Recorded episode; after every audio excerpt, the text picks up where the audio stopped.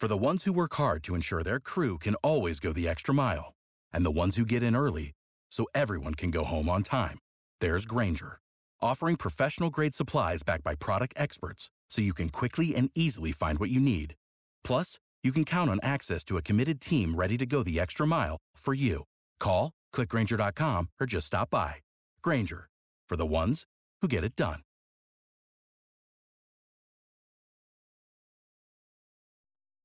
Good morning, sunshine. 952 as we wind down Jacksonville's morning news. We want to check in in D.C. for the latest on former President Donald Trump. He was officially indicted on federal criminal charges around attempts to overturn the 2020 election. Let's bring in Washington correspondent Blair Miller. Blair, what are prosecutors alleging here?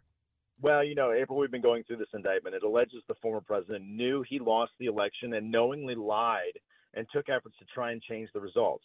Four counts are listed in the indictment against former President Trump. It lists conspiracy to defraud the U.S., conspiracy to obstruct an official proceeding, obstruction of an attempt to obstruct an official proceeding, and conspiracy against rights. Those are the official charges. It talks about how the former president spread lies about the 2020 election. The indictment also notes, though, the former president and co conspirators organized fraudulent slates of electors in seven targeted states, including Georgia and Pennsylvania, Former President Trump denies the charges, calling it a fake indictment. April. And we know former Vice President Mike Pence played a huge role in the January 6 events. And so I know he has reacted to this indictment, and we know uh, the former president is, of course, the Republican frontrunner for the 2024 election, with Pence far behind. What are other GOP candidates saying?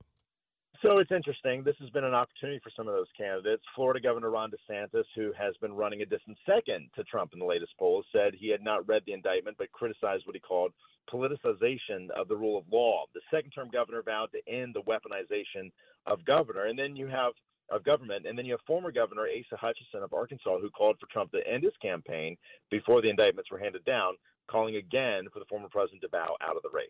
April.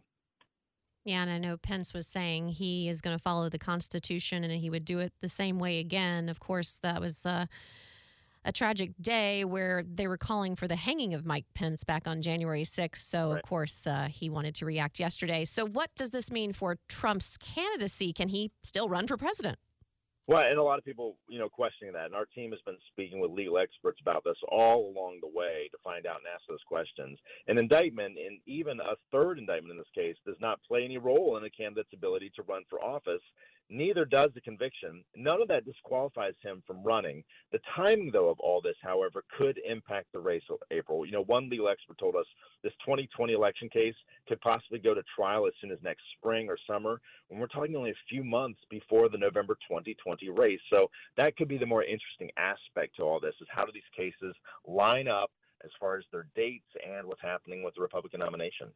All right, Blair Miller, always on top of it there in Washington, and we got an exciting campaign season ahead. Thank you so much.